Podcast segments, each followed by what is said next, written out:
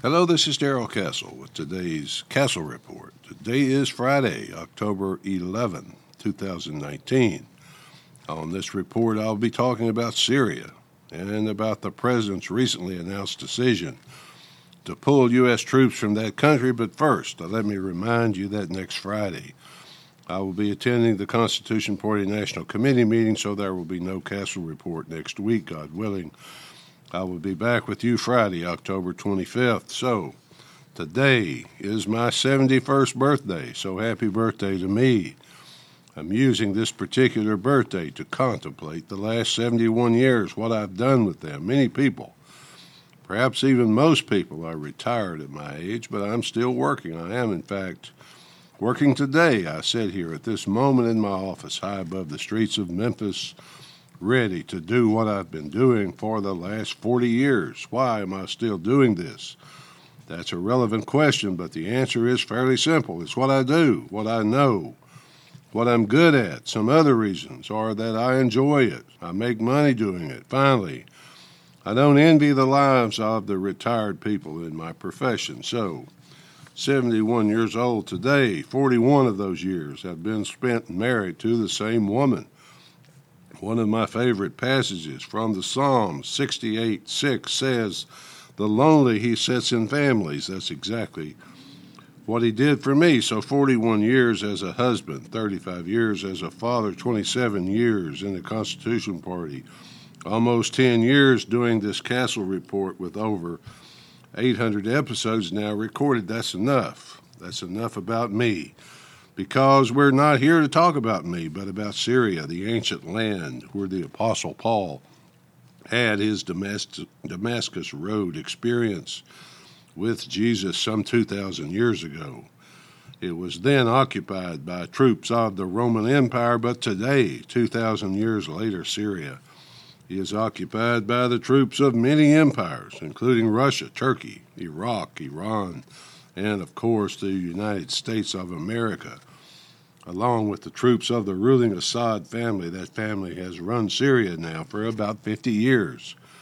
And currently, the ruling family leader, Bashar al-Assad, does not seem anxious to give up power. In addition to the troops and equipment of all those countries, many independent military and quasi-military groups occupy Syria, including what's left of al-Qaeda, what's left of ISIS, along with the remnants of other terrorist groups such as Hezbollah and Hamas. Some of those groups fight to control territory. Some fight for or against Assad. But most fight, it seems, to act as a blocking force for their enemies, to prevent their enemies from gaining power and territory. The United States, so we were told, entered Syria with its military to fight ISIS and other terrorist groups, along with the original purpose of regime change from Assad to one more to U.S. liking. Bashar al-Assad still runs the country, at least to an extent, but ISIS, according to President Trump, has been completely destroyed since ISIS has been destroyed. And that was the original purpose of going there. What reason could possibly be given for U.S. troops remaining on Syrian soil?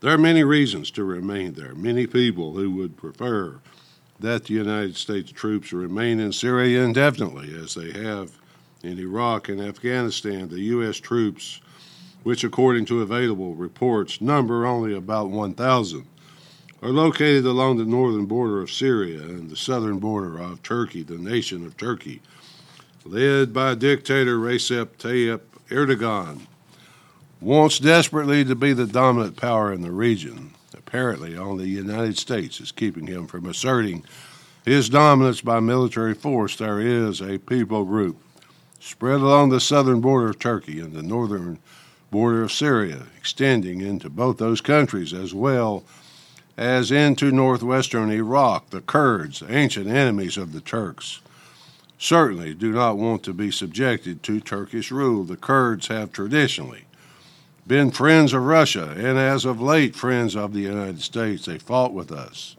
in our struggle against ISIS. The Kurds have a history of religious freedom and tolerance, and although Muslims, they prefer to allow Christians to live in their territory in peace and many Christian refugees fleeing persecution, fleeing the fighting in their area, have settled in Kurdish territory. The Turks and Kurds have been fighting each other forever, long before the United States became interested in their country. The area was part of the old Ottoman Empire before World War I and was divided into the existing nations by Great Britain at the conclusion of that war. Without very much regard for ethnic homelands, the Kurds wandered back and forth through the region. So when the British drew a line in the sand and said, "That's the border, do not cross it," it didn't mean very much to them. It did, however, mean a lot to the Turks. So there's been conflict, bloodshed ever since. The United States finds itself in the midst of all this with a dilemma on its hands. On the one hand, Turkey is a NATO ally, and the United States has an air base in southern Turkey, which it uses to control that area and fight its wars. That base, called Incirlik, has the largest stockpile of U.S. nuclear weapons outside the United States. The weapons were stockpiled there during the Cold War as a threat and an offset to the nuclear weapons of the Soviet Union, which were pointed at Europe. It would be very bad if those weapons fell into the wrong hands. That's always a possibility. The Kurds are our friends and fellow warriors in the struggle against ISIS in northern Syria. The president tweeted the other day that ISIS was 100% destroyed, and he admitted the Kurds helped us do it, but he went on to say that they were well paid for their efforts, well paid in money and equipment. President Trump announced that he is ordering U.S. troops to leave northern Syria, coupled with the statements he made about the Kurds. Sounds like he means to do that.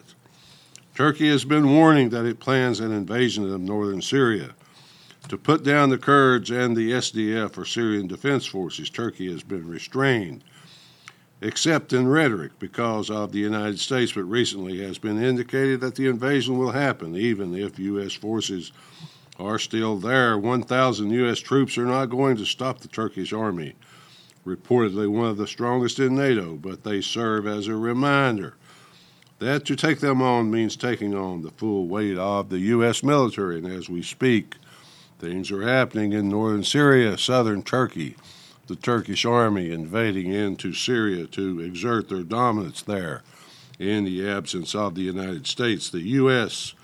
can strike any place in the region from its base at Incirlik, from carriers at sea, from Saudi Arabia, from Israel, from Iraq. Therefore, it's not out of options. Having said that, I know the U.S.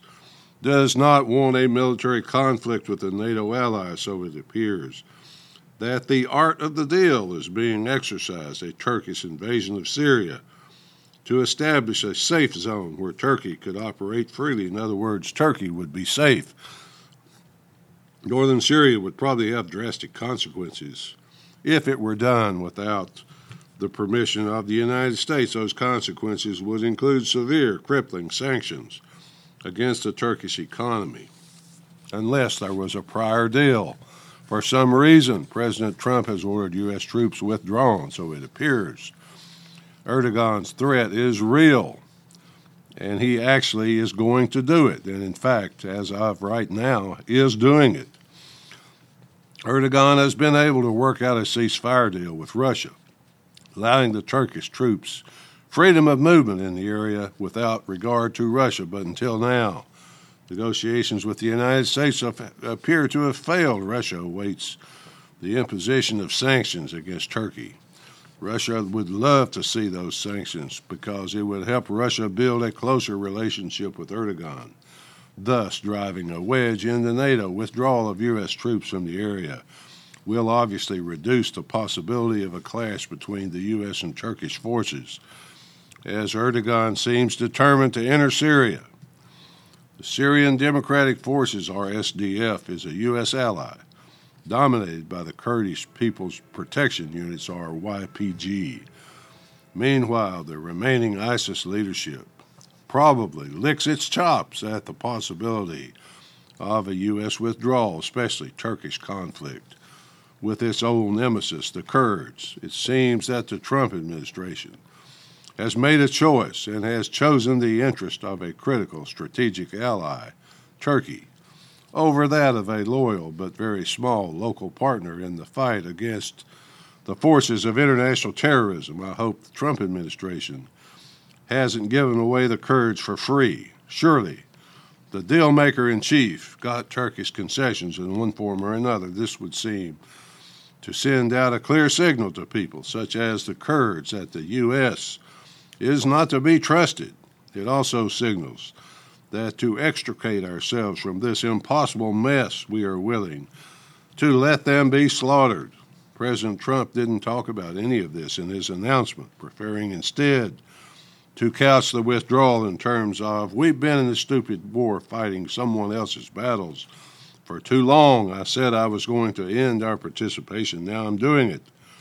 That statement infuriated the neocons in both the House and the Senate, in both parties. They all got on board to say that it is a strategic mistake similar to President Obama's decision to partially withdraw from Iraq, which the neocons blame for the rise of ISIS. The president, for his own reasons, doesn't want to publicly say, look, I made a deal with Erdogan. It'll work out better for both countries if we leave. Those types of statements publicly made cause problems with friend and foe alike. To counter U.S. withdrawal and to give the U.S. something to lose, the Kurds have said that if they have to fight Turkey alone, the ISIS prisoners they have in custody just might get away. The other factor along those same lines is that Erdogan has 2 to 3 million migrants camped just inside the border of Turkey, and he would like to be rid of them. If the U.S. could just withdraw, he could send them home to Syria, Iraq, or wherever they came from. These are probably people who don't really want to go to Europe or the United States. They'd be happy just to be free from the fighting. What about the Christians in the vast camps located in Kurdish territory where they have been protected? They, according to CBS News Jerusalem, are terrified that the various jihadist groups will make victims and martyrs out of them. The Turkish army probably will as well. They will be forced, it seems to me, to look for protection from somewhere else, such as Russia, Iran, or wherever they can find it. Should Erdogan decide to give control back to Assad, it would put Israel, another key ally, at risk. It's a very difficult, troubling problem to have to finally decide. That's one reason why never-ending wars never end. There's simply no good answers. Someone who has trusted your word is going to suffer when it's not good anymore.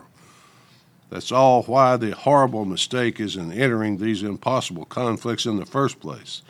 They've been killing each other over there for thousands of years, their ethnic hatred just as strong today as it was then. Knowing why do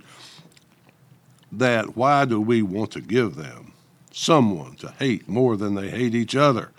Finally, folks, I like to think that Washington learned something from Vietnam, but it's obvious it didn't. The lesson is don't get involved in the ethnic struggles of others. But if your predecessor has made that mistake, then correct it as soon as possible.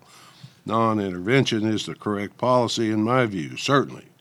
This country should not allow its military to be used to commit aggression against innocent people who are no threat at all to us. At least that's the way I see it.